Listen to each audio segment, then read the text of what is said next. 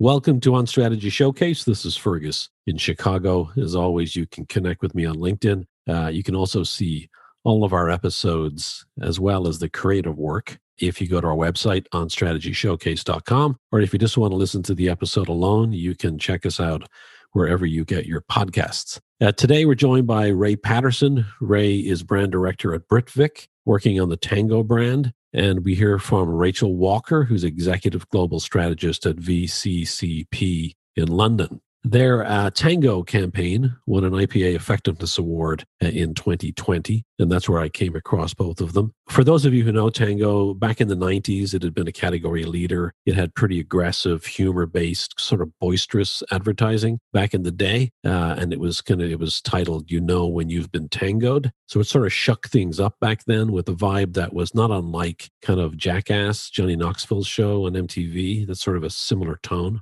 But uh, 25 years later, Tango was no longer a leader. It was a smaller, sort of a challenger brand with uh, much lower percentage volume share. And just like popular culture had changed over the last couple of decades, Tango needed to figure out a way for it to sort of reconnect with uh, popular youth culture in a way that was relevant today, but also sort of maintain their humor and their bold approach to marketing and the which is kind of the essence of the brand. So the result was a campaign that built on the recognition that teenagers hate nothing more than feeling or looking awkward or embarrassed, especially when they don't know how to get out of it. So the result of that observation was this creative platform that is Tango helps you regain control in cringe-worthy awkward moments. So this is the story behind the Sticky Moments campaign.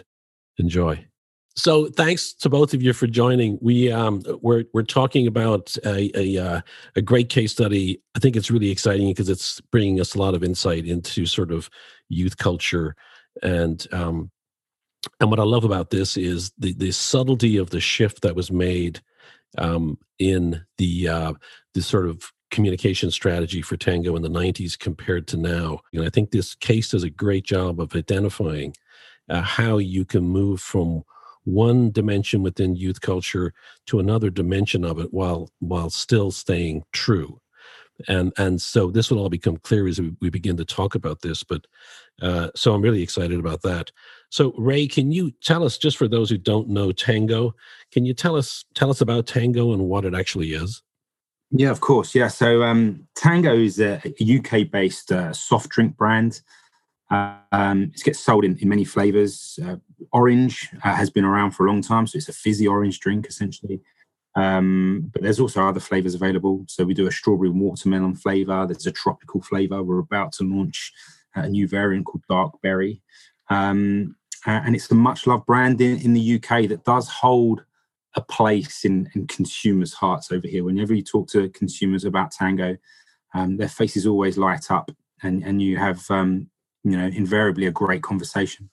And, and that goes back to the, the brand history that we have in the uk um, and, and, some of the great advertising work that's gone ahead of us. Um, but equally just people have fond memories um, as you have fergus of, of drinking this product um, in their formative years. And um, yeah a lot of people take it with them.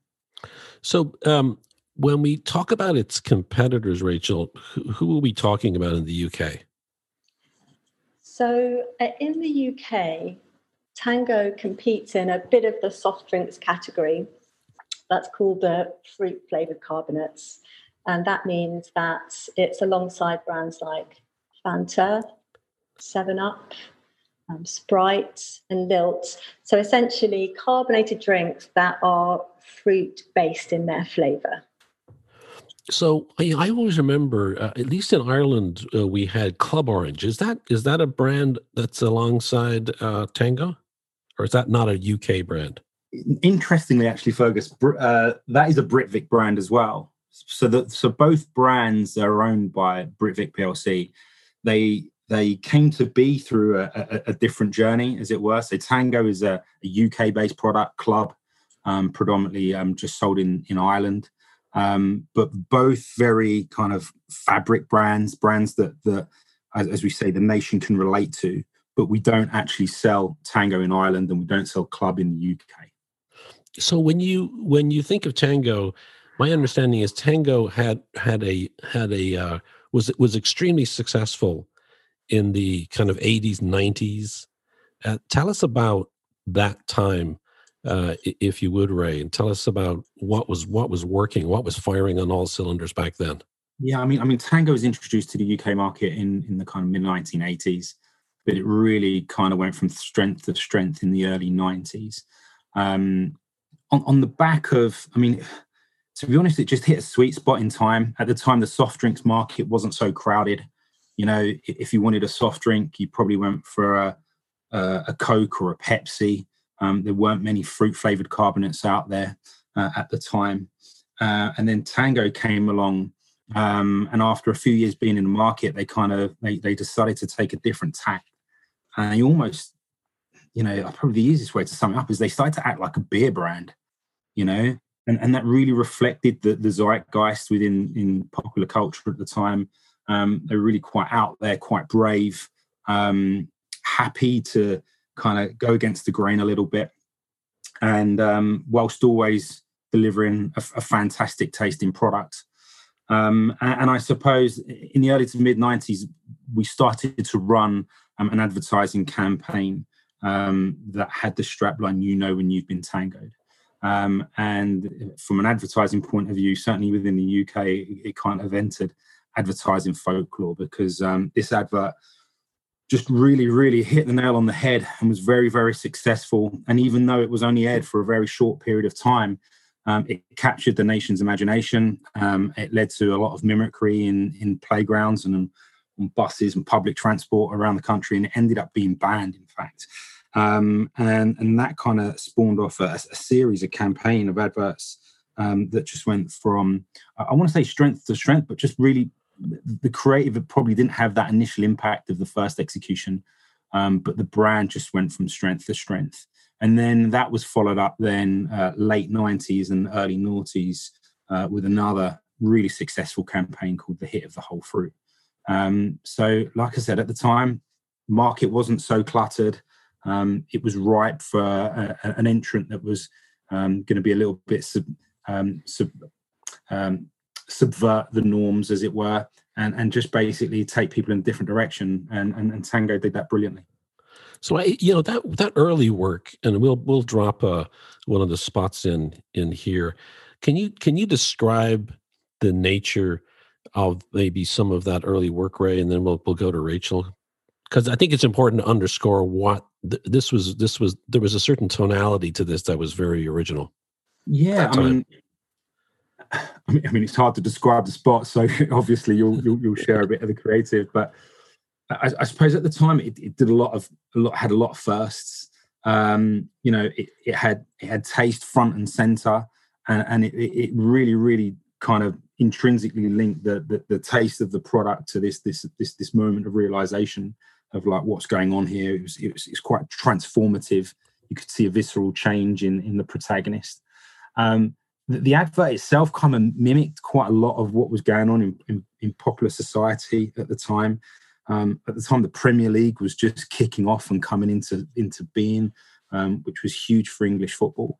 Um, and and there were commentators um, were becoming you know minor celebrities and, and they actually used an ex-footballer to do to, to do a commentary on what was happening in the advert and that hadn't really been done before um, and, and, it really captured the kind of the, the advent of sky sports and the advert of the premier league and then just the nature of you'll see the spot this huge orange man um, running down the street hiding behind you know post boxes alike and eventually jumping out behind our hero and giving him a good old slap in the face um, was just hilarious, to be honest. You know, so it was a bit of slapstick comedy that hit the mark, um, and, and, people really enjoyed it. And, and, like I said, there was a lot of mimicry.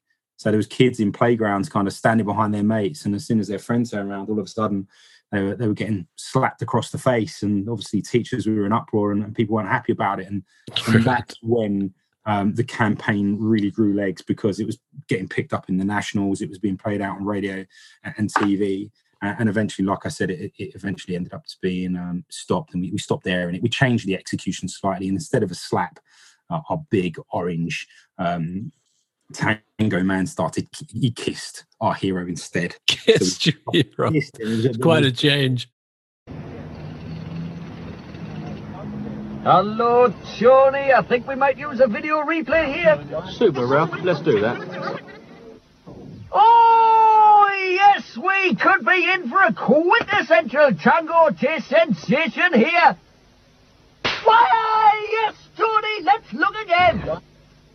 Yes, Ralph. The big orange fellow run in from the left, and he gives him a good old slapping. It just illustrates the bite and buzz oh, of real oranges in Tango. Yes, Ralph. Super taste sensation, smashing drink, lovely. You know where you've been tangoed. You know, it reminded me of uh, it reminded me of the the MTV show of uh, roughly around 2000 or so, um, at Jackass. So there was uh, this sort of Johnny Knoxville type sense to it all that it was stunts and it was pranks and some of it was potentially dangerous and there was a lot of sort of uh, youth culture and the bravado of youth culture, particularly uh, me, uh, boys.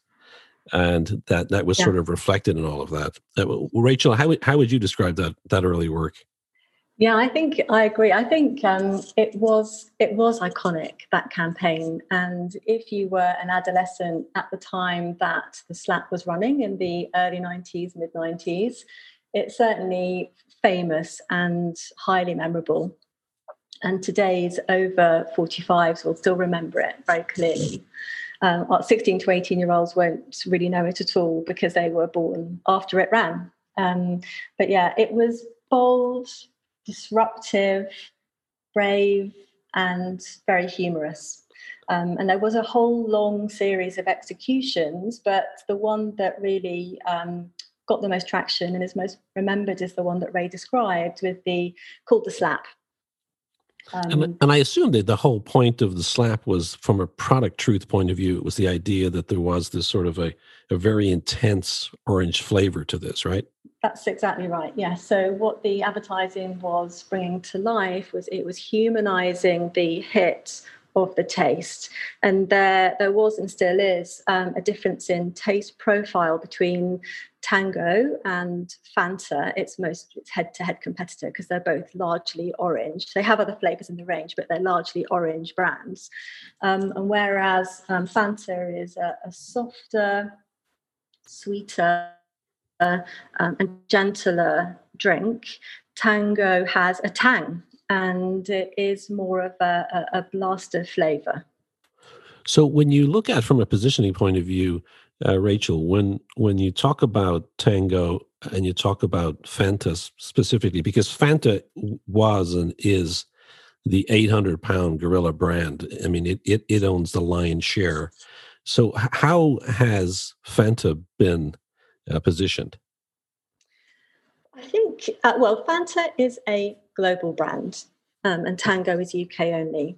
Um, and Fanta is a, a highly um, acceptable, um, upbeat, summery sort of drink. The client brief that we received in 2017 sort of described the, the difference between Fanta and, and Tango is if Fanta is a Miami beach, Tango is an urban chip shop. And by that I mean like greasy fish and chips. Yeah, yeah. That was the difference between the brands. So Ray, how do you how do you look at Fanta? I mean, look, Fanta is a they're a worthy adversary, like you say. There, they're a, they're a lot bigger than us, and and they do draw down on um, obviously the the clout of being a, a, big global brand and backed by the Coca Cola company. Um, but within the UK, and, and, I think this is the point that Rachel was getting to, so we, we Tango can can have a quite a unique point of view. You know, we can probably say things and do things that Fanta can't, and we've got we've got permission to do that. You know, because we, we run the brand out of the UK. Um, we've got a history of being on the edge. We've got a history um, of, of, of of doing things differently um, and um, and you know humor is in our DNA. So when, when we get that balance right and we, we get the humor right, um, we can do things that Fanta can't. So look, whilst I look at Fanta and, and I admire what they do, I try to tend to focus on how can we be distinctive, how can we be different, um, and how can we offer better, a better choice to the to the UK consumer. Um, and and a lot of the times we do that, but I think we can still do a better job. So it seems to me that Fanta, by the way you guys have described it and some of the things that I've seen, Fanta seems to target young girls and Tango seems to have targeted young young boys. It was that is that fair to say? But personally, I, I, I don't know if you want to say anything on this, Rachel. Personally, I wouldn't say that. I think Fanta's probably it's a perfectly acceptable drink that gets consumed by a wide wide demographic.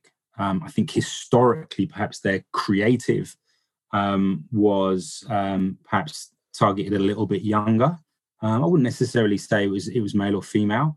Um, some of their most recent work has actually picked up on on on Halloween, um, and and they've tried to target the teen market through Halloween activations and and above the line and digital comms as well. Um, but I think historically it was it was perhaps targeted a little bit younger, but from a consumption point of view, it's broadly accepted. As is Tango. You know, Tango is a is is a perfectly acceptable drink that'll be drunk by the majority um, of, of, consumers. Um, but you're right. I think in the past, um, our creative target probably was male biased, and but I think that's something we've looked to address in the latest work. I was going to say, I think that the impression that you have, and I could absolutely see why you'd think that tango is targeted male, I think that's happened almost by default rather than by design. I think it's because over the years, the advertising has had a bit of an aggressive edge and always had male leads. So you might think that it's targeting male consumers specifically, but that wasn't really the intention. So let's talk about um, so great success in the in the nineties, and then um, then the business gets a, a little more challenging. Um, Ray, can you tell us around uh, what were the sort of the business challenges that sort of uh, led up to the campaign? We can. I mean, we're obviously going to skip a decade here, but I mean, tell us about what had sort of happened to to the brand in the early knots, and what yeah, and what mean, led up to the brief. I, I suppose it's almost the the antithesis of how I described uh, our, our, success. I suppose at the time, the uh, the market became uh, a lot more complicated. There was a lot more entrance into the market. People were looking for different experiences, and they were choosing other categories. Um, and you know, there was there was just much more choice available um, when when you looked when you walked down a supermarket aisle, or if you looked into in, into the fridge of uh, of your local convenience store. Um, so there was a lot more choice available equally, you know, there was a lot more brands vying for that space in your in your mind. There was a lot more drinks advertising on, on, on TV and beyond. Um, and we were declining in relevance, to be honest. And it goes back to that point that Rachel was making earlier a little bit in that you, you could see that perhaps the briefs into agency weren't agencies weren't tight enough. You know, people were probably relying too much on just be outrageous, um, you know, shock people, rather than get into true insight and rather than get into um, being quite purposeful about the humor that we would bring um, to the marketplace. Um, so that was the thing that we needed to address, I felt, as we moved into this latest round of work. So is it fair to say that there had also sort of been a sense of fatigue when it came to advertising that was kind of living at the extremes, that sort of boisterous, uh, style. I mean, had sort of had culture moved on? Do you feel? I'd say absolutely. So if you look at the '90s in the UK, um, it, it, was quite a hedonistic place. Um, Britpop was all over the charts. Um, there was a lot of female empowerment uh, taking place through things like the Spice Girls, and, and there was a movement called like Ladettes, where like, girls were just going out and just like you know we can do what we want and and I, and I, suppose a lot of our advertising and, and a lot of our, our, tone of voice was reflective of that. Um, you know, the country was, as I say, in, in in the middle of a in the middle of a kind of hedonistic peak, and and then as as as the country moved on and we went into the noughties, I think people became a little bit more aware of themselves, aware of their behaviour, um, and, and acting in that way probably wasn't as acceptable as it was before, you know, and and and and people did move on. So when, as Rachel says, we were kind of, you know, the, the briefs were chasing the success of that early 90s and, and the briefs were perhaps a bit blunt going into the agencies, it meant there was a disconnect between what we were probably seeing out there um, in the wider, wider marketplace and, and the work that we were creating at the time. Rachel, can you tell us about um, the brief, the original brief that the agency got from the client? Tell us about uh, what was uh, contained in that. What was the goal? Sure. Yeah. So the the brief was given to VCCP in 2017, um, and I have to say it was actually a really good client brief, um, in that it was both very thorough in its analysis of the problem and opportunity. It's also very honest insofar as it was saying, look, this is going to be really difficult. This is a very tough brief. So, Ray, what, what do you think? Anything you'd add to that? You know, we, we've been wrestling with these challenges for, for some time, I suppose, in the business. And I think to, to Rachel's point, you know, when, when we were brilliant, we had been fantastic, you know, world beating. Um, but we had lost our way a little bit. So I suppose what we wanted to do was issue a brief to an agency that that took all the good things uh, that we could be with um, um, with Tango, you know, that brought to life um, our humor and our personality, and and did it in a way that made us relevant again for for you know the world we were living in now and for our, our target demographic that we wanted to speak to. Um but but it's a tough brief in that you know just saying to someone i'll just go and be funny you know that's, yeah. that's really that's really difficult you know? Putting someone or putting a brand on a spot or putting a creative team on a spot just go and be funny. And, and i've heard people in the past so it's easy for tango you just got to be funny. But being purposeful about your humor and and and writing scripts and thinking about you know what type of humor is it and and how do we apply it to our work? And and is it the right sort of humor for our for our target audience now? They're really really difficult nuts to crack if i'm honest and um, which is why I, I, can understand why the teams who've gone before us haven't always hit the mark you know? Um, and i include myself in that as well you know? I, I've, I've done other campaigns on tango that that have not been as successful as this one. Um, and um, you know, thankfully, I learned from those experiences, and it kind of led us to where we are today, which is in a much more positive place. And we've given ourselves a great platform to build from. So, Rachel, you came in about six months after the the initial brief to VCCP. Yes. Um, what was the? I mean, Ray just sort of uh, suggested or pointed to the fact that some of the early development work wasn't as strong as you had wanted it to be, or everybody yeah. had wanted it to be. So, what was the state of the pitch or the state of creative development at that point? What had happened and, and what hadn't worked? Yeah, So, um, there has been quite a period of time spent in creative development working to a brief that centered around the um, the observation that the world is a serious place for young people these days. So, if I just take a step back slightly, so Tango is a jester brand. It's light-hearted. It has a light-hearted take on life, and will say things that other people won't say. So, the original brief that um, we started our, our initial creative development to talked about tango bringing light relief in this serious world. And that had led to a number of different creative routes. But the, none of these routes was really felt to be quite delivering the magic that everybody wanted for tango. They were, the brief had been in the right area. And I think we'd, we'd got to a point where um, we needed to have a stop and think. Was there some field work that needed to be done to bring clarity or was it just a matter of engaging and workshopping existing you know insights that you or, or observations and information that you had already? But what, what we did at this point was we began with a, a big team meeting. We put all the work up on the wall in chronological order. And um, what I said was, let, let's start peeling back the layers of the onion. Let's keep peeling back gradually go back through time until we end up in a place where, where things were solid. So we did this and pulled things off the wall until we were left with um, the idea of um, the world being a serious place. Um, and one of the routes stayed stayed up on the wall, which was an idea about extracting people from situations. Um, and at, at, this point, needed to get somewhere fast. So what I, I suggested we do is well, I called it surgical strikes. So, um, an initial strategic surgical strike. So, research that's not looking at creative work, it's just talking to the audience about what is serious in their life, what do they want to escape from. Um, uh, everyone in attendance, immediate debrief, put a new brief in the next day. And then one week later, another surgical strike of research. Again, everyone in attendance, we would research whatever routes we had developed in that week Um, and then we would together decide on the winning route, how to optimize, and then three days later, we'd be ready to go to the meeting. How did you make sure you had, because the risk of that, right, is that you end up, especially when you have all these clients that are behind the glass and everybody's flowing in or, or come in. How did you make sure you had the right people in that room? Because there was probably about six to eight people in each group. Did you guys sort of pre screen these people for being of a certain uh, attitude or anything like that?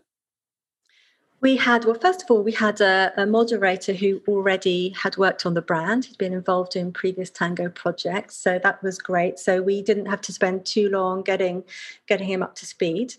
Um, and then in terms of recruitment, we recruited the core audience, men and female, 16 to 18. I think we might have gone up to 20. Um, but no, they were they were just your regular teenagers and young young adults who came in. Um, uh, but importantly, the other side of the glass, we had our whole team, including all the really important decision makers, so that we could make an immediate decision there and then on the night about what we were going to do next. So, Ray, what was what was your thought when you heard about this uh, this approach, and what was it like for you as a client? I think that the thing that was really encouraging was that everyone dug in. You know, people rolled up their sleeves, agency side, client side. You know, we cleared diaries. Um, we got everyone in attendance. There was a very it was a very honest approach. It was very collaborative. You know, everyone was being listened to. Um, I think there was a high, high degree of trust in the room as well. To be honest, it was it was quite refreshing, um, and and I think you know we were kind of all in at this point, if I'm honest. So we, we went we went through the the research, um, and we went through those immediate debriefs, and and then from that, you know, we saw light at the end of the tunnel. We were all galvanized behind the right outcomes. We all wanted to achieve, you know, do great work. You guys came in with with the sort of a strategic hypothesis. What were the words you used earlier, Rachel? Was it serious moments or serious situations? So we we were starting with um, serious the seriousness of life that's surrounding the culture surrounding today's adolescents and, and young adults, compared to how it was in the mid 90s. And there, has, there have been major shifts in society. So we started there. But actually, in, the, in this round of research, um, we, we did have somewhat of an advantage because there, there was a, a, route on the table. When we peeled back the layers of the onion on the wall, went back in time, there was one route left on the table, which was at its heart, it was an idea about people being extracted like physically bodily extracted from serious situations so we had something to begin with um, in, in, our strategic investigation at this at this urgent point so so uh, but actually what what unfolded was that when when the moderator asked his opening question which was a very open question and he just said to people tell me about a time when you've ever been in a situation that you wished you weren't in. You just wish it would go away or, you could escape. Tell me about that situation. That was the opening question. And everything was revealed from there because um, what people talked about wasn't the stuff that we'd been writing into our creative work. They weren't talking about Brexit and student debt. What they talked about was um, basically times when they had made a show of themselves the things that people wanted to escape that were awful and dreadful and please let the earth swallow me up these were moments of heightened embarrassment and awkwardness and everybody had a story and it was very consistent across all the groups male and female 16 all the way up to 20 all the all these different consumers all would share these dreadful, awful stories of awkwardness and laugh out loud. They were, right. they were hilarious. Yeah. I love it. Ray, what did you what did you take away from from that? Did you feel uh, did you kind of immediately feel that you guys had something that day? If I'm honestly, absolutely, it felt like there was a bit of a light bulb moment in there because the, the, the bit of work that Rachel was talking about had actually been discounted earlier in the piece, and they weren't the front runners when I came in. and then when we kind of used that as a jumping off point, and like you say, Rachel, you know, and, and the moderator got under the skin, and it wasn't a Brexit, it wasn't, it wasn't, you know, uh, my ability to buy a house and all the rest of it. It was just these personal fails, these personal fails that happen in front of their friends in high stake situations um, that that really make people just go cringe and make their toes curl and just make them go, "Ah, oh, I can't believe that's happened." Yeah. But that importantly, a week or two later, it's a hilarious story to tell your friends down the pub when we were allowed to go down the pub. Um, That's right. You know, and and um, you know, and and that I think that was it. It was the fact that people could laugh about it post the event. You know, it was the fact that they come they come to terms with it. It wasn't that serious. In the moment, it felt like like like Rachel said, I wanted the earth to swallow me up. How can I get out of this situation? Um, but but in reality, in the great scheme of things, it's just a great story to tell your friends. And it was consistent. It was consistent across the groups, across you know genders, across age groups. Um, and and it was one of those things as well that when when one person started telling their story, you could see the rest of the room nodding because they didn't have to be there to understand the situation. There was this immediate feeling of empathy, this immediate feeling of I know exactly what you're talking about because it's happened to everyone, and that doesn't matter whether you're young, old. You know, everyone's had a situation that's been really, really awkward for them, um, and they've just gone, "Oh, I can't believe that's just happened." you know so it felt universal so rachel did, did you find that that with the i'm assuming creators creators were also watching did you then later find that concepts that sort of bubbled up to the top after they got back into developing ideas were really reflective of the literally the many of the things that they had heard in that room they were and and of course our creatives have been teenagers themselves. Yeah. So we've all been there. We've all you know and that they're some of the things that we heard in research are very classic. So getting someone's name wrong, being called out in public, um, being at an event where you're trying to make an impression and then you fall over, um, not knowing something you're meant to know. There's just so many ways in which awkwardness can befall you when you are a young adult. Um, and after the research, it was so clear what was going on. It was so clear that this was a very powerful um, you know emotional territory that the brand could start to play in. And it could be very disruptive and we didn't feel that anyone was talking about this. It was it was so it felt immediately rich. Um, and we went away and did a bit of investigation into awkwardness to figure out well why is this why is this so important and what's going on out there um, and what became clear was, well, not only, um, don't forget this is a British brand, and not only are we Brits very, we have great capacity and opportunity for awkwardness anyway in general, because we are quite reserved and polite, and we like to avoid confrontation, and we don't like to say what we really think, you know. So we're being British, we're we're ripe for this anyway. But if you are also a young adult, then you are particularly prone to awkwardness because you're going you're, you're entering adulthood. So you're coming across new events firsts in your life very frequently. Um, first um, you know first job first night at university and so on but they're not restricted to first don't get me wrong they can happen anywhere and anytime. How did you end up labeling that strategy? Did you have a couple of words that you felt really described this sort of a, a new brand platform going forward off of that insight? We said, we just said that tang- Tango brings, um, re- first of all, we talked about Tango bringing relief in awkwardness, but later on through creative developments, we started to realize that empowerment was very important. Of a number of routes that came out of this brief, the one that offered people the most empowerment was the favored route. So we started talking about tango as giving control in awkward situations.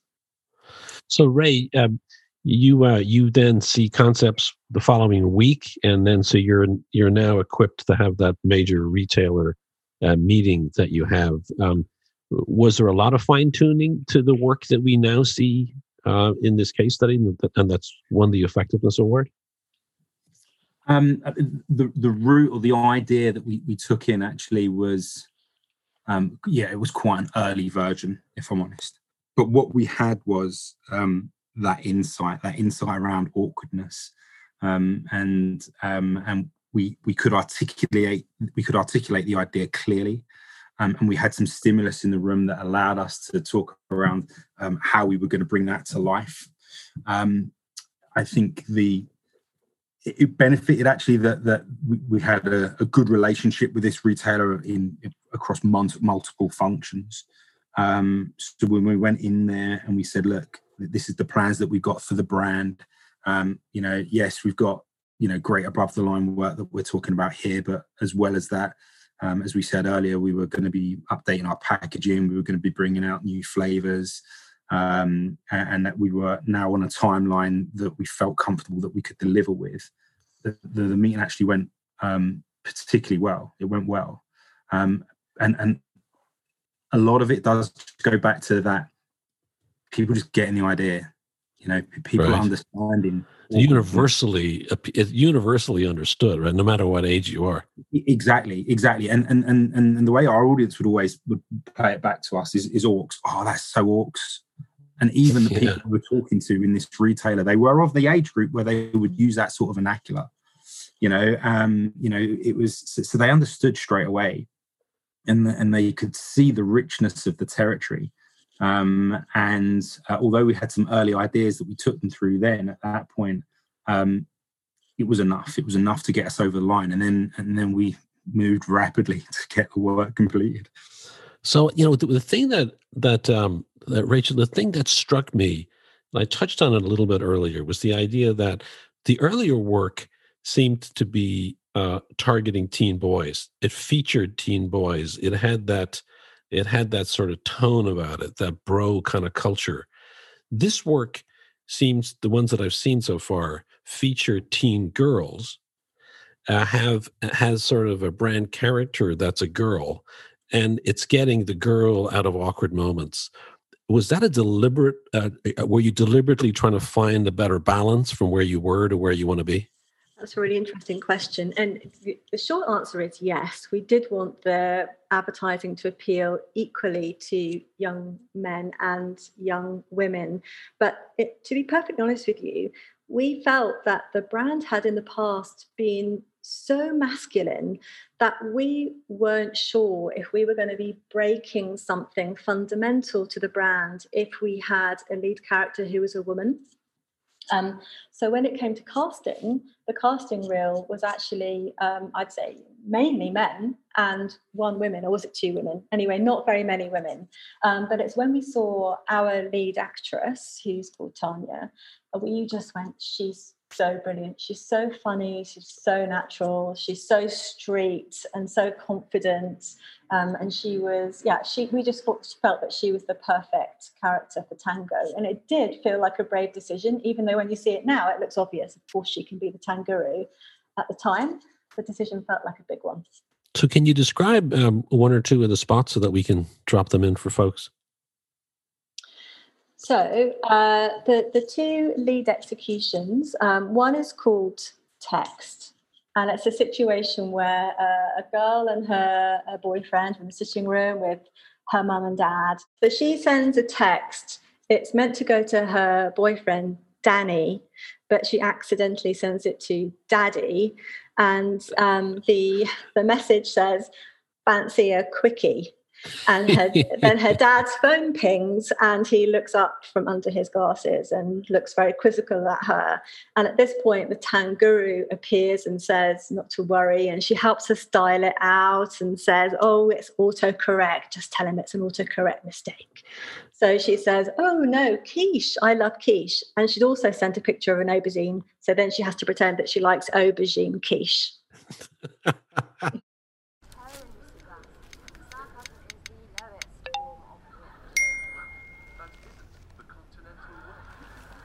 Hold tight. Text meant for Danny. Sent to Daddy. Relax. I'm your Tanguru. Just blame it on autocorrect. I meant quiche. I fancy quiche. Like aubergine. We should have an aubergine quiche for dinner tonight. Oh. I love, I love quiche. Time to tango. I love it. The, se- the second spot was actually the third spot that we filmed on the day. Um, it was one that as a core team, we really, really wanted to shoot, but there was a lot of reservations um, amongst, let's say, the broader team and certainly the senior members of the team because it was the one that was perhaps pushing the boundaries the most. Uh, and it centered around a girl coming back into her bedroom and finding her dad um, looking for something in her bedroom. Um, but she he found some of her personal effects, and it became quite a shock to him. Dad? What on earth is this, Amelia? Hold tight. Relax. I'm your Tanguru. Just tell him it's a massager. Perfect after a stressful day. Uh, it relieves tension headaches, Dad. Oh. Oh wow. Could I could I borrow this and take this to work tomorrow? Oh wow. Relaxing, that's lovely. Darling, come and try this uh, head massager. It's lovely. Time to tango. Darling? When we we shot it, we shot it very quickly at the end of the day. Um, everyone was doing overtime, and we think the results were fantastic. That's great. So, um, what I think was also really interesting about this uh, is the fact that you sort of took that um, theme of what I would call sort of, I almost think of the brand platform as being just simply awkward moments, right? So, I think you sort of took that same idea into the comms side of it, where you, you know, in terms of where you place these spots and where the the campaign appeared. Can you can you tell us a little yeah. bit? Uh, uh, uh, either one of you, if you could share a little bit about what was this sort of shared experience media strategy, what was that all about? First of all, we used um, we used cinema for its shared viewing experience, which did work well. And in fact, we heard people in groups saying that they talked about the executions with their friends. And there was something very cathartic about talking about awkwardness with other people. So the shared experience felt important. Um, in TV, we used a, a, cherry picking strategy to reach our audience. So we, um, put, we put the, the media in programs that were the right sort of environment for our awkward content, most notably Love Island, um, which is filled to the rafters with awkwardness. yeah, um, exactly. Yeah, so it felt like exactly the right environment for our for the right people to be seeing our executions at the right time. Ray, what do you what do you think? What was what was sort of what was your thinking around some of these comms choices? I mean, when it comes to the media buy, actually, we we we, we work with the agency, and, and one thing we do do on, on Tango is we all push each other quite hard, you know. Uh, and we we said that we did want to do something different in in this particular instance. Um, that we had to get cut through, and we had to get cut through with our target target audience, and that kind of goes against the principles of that we would tend to employ when buying media um, within within my company where we would look to kind of reach a, a, a broad category sample um, as um, you know and hit everyone once maybe twice. Um, but we felt no what was really important for us was for us was to land our idea and land our spots with our target target audience so they could be, begin to understand what we were talking about. So i mean the, the cinema idea was is really um, we wanted to just make sure that we had a a space where we could you know almost immerse people in that particular moment and, and, make them feel the cringe, make them feel the awkwardness. And I remember one girl, you might remember this, Rachel. One girl actually said she she was at a cinema and she had to watch it with her mum. and actually watching it, she she felt like excruciating pain when she was watching it. But then afterwards, she was messaging her mates saying like, "I you cannot believe this advert that I've just seen at the cinema. You need to go and see it." And like hearing that in a qual group afterwards was was brilliant. Um, and, and like I said, uh, and like, like Rachel said, sorry, just making sure that we were um, getting the right programming that was A, hitting the audience, but B, felt contextualized in that it had lots of awkwardness available, just just felt like the right thing to do. Uh, and we also done, obviously, bought a lot of, of, of digital, we lot a lot of broadcasting, video on demand spots as well to make sure that we could we could reach them on other devices. It wasn't obviously just linear TV because that's not where these guys are. Um, and and and the results that we got in, in, terms of our reach and our delivery and our return on investment were really impressive, and um, it's a it's a model that we continue to use. We used uh, we used Snapchat too. So Snapchat being almost the polar opposite of Instagram, and where people will reveal their true selves, warts and all. So Snapchat felt like uh, the right sort of environment for our messaging. Yeah. So I was just going to bring that up. I mean, how did you how did you change the creative execution or or the idea for for social like Snapchat, Instagram, etc., TikTok? If it so was the, the, the connecting idea remained the same. It was about giving you control over awkwardness and sharing, sharing and laughing about your awkwardness. One of the things we did was we had what was called an interactive lens that allowed people to sort of move uh, a lever so that their face would get bigger and more orange and finally explode if they wanted to share a story with a friend of something really stupid and awkward that they had done. Um, and we had autocorrect ads which would play out like the sort of message that we had in our text um, TV ads. So, um, oh, we had an awk cam as well, where you could overlay an awkward uh, filter over the top of a, a message that you send to somebody confessing something awkward that you had done. So, what we were allowing people to do was share and revel in and laugh about um, awkwardness that had befallen them. So what did what did you guys find, uh, Rachel, worked best of all of the various media tactics or channels? What what what really played back?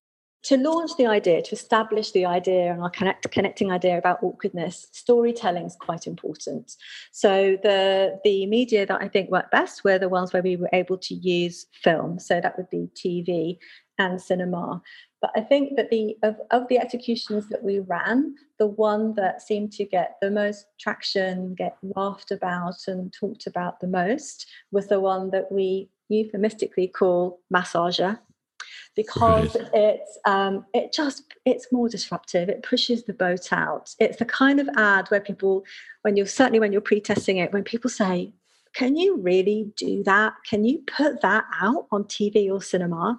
And and that to us is um, is the result we're we're looking for. So Ray, for for you, um, there's obviously a line you you don't want to go over. Obviously, you don't want to be crass, or you you want to stay um, you want to stay within certain levels of taste. That probably you guys learned that from the the first round. But do you see sort of a do you see do you see a thread that you're able to follow when you look a year from now that you still think that there's plenty of legs for this campaign to go a year to go two years? I mean there is undoubtedly plenty of legs because there are so many awkward situations. Yeah you only, yeah. you only need to spend you know literally half an hour talking with the target audience to get more more ideas and and realize there's more to get after. And we've only touched the surface actually. I, I really do i really do think that so, in um, terms of KPIs, Ray, what do you, how, how, um, what have you been tracking, and how successful uh, has it been to the degree that you can share that? I mean, obviously, from a from a business metric point of view, obviously we look at our market share. Um, we've, we've, you know, in the time that we talked about here, from, from 2017 to the end of last year, we've, we've grown our market share from 3.2% to 6.3% on the measured read in the UK. Um, clearly, as, as, a share of of of what category? So that's a share of fruit carbonates category. So the fruit wow. carbonates. Uh, that's like a hundred percent increase share, doubled your share over, over, over, that period of time. Yeah, over, over that period of time, and we've probably over the same period of time, it's not quite doubled. We've probably added about seventy five percent to our RSV over that time in that particular part, in that measured part of the channel, which which does cover the majority of the um, of the market, but not all. Um, from a penetration point of view, we've grown our penetration from about 12.1 in 2017 to about 17.3 at the end of last year, so about about five points to penetration. You know, so these these are these are big numbers, um, and and and it's a great start for us. But we we genuinely believe there's more to come. You know, and mainly because of the scale of the category, uh, we believe in the brand. We believe in our products. We believe in our advertising, um, and, and, we just think there's a, a lot more to get after. So, yeah, we're gonna we're gonna get bigger and more awkward over time. Fergus. That's the ambition. you know, it's interesting you bring that up because I've noticed as we've done various episodes with various brands that, uh, and Libresse comes to mind immediately, is the idea that um, it tends to take a number of cycles or a year depending on what cycle of the year you're in, your season is for your brand. Uh, it tends to take a couple of years for the brands to really find their voice. Mm. There's a there's a little resistance to pushing the boat out too far, so they kind of pull back both on the agency and the client side. Uh, but it tends to happen that over over one, two, into into year three, that you really begin to see uh, the convictions of the brand and the true opportunity uh, being articulated. And I think that's very evident yeah. with Libresse as they've looked at uh, the beginnings of that campaign all the way up to womb stories.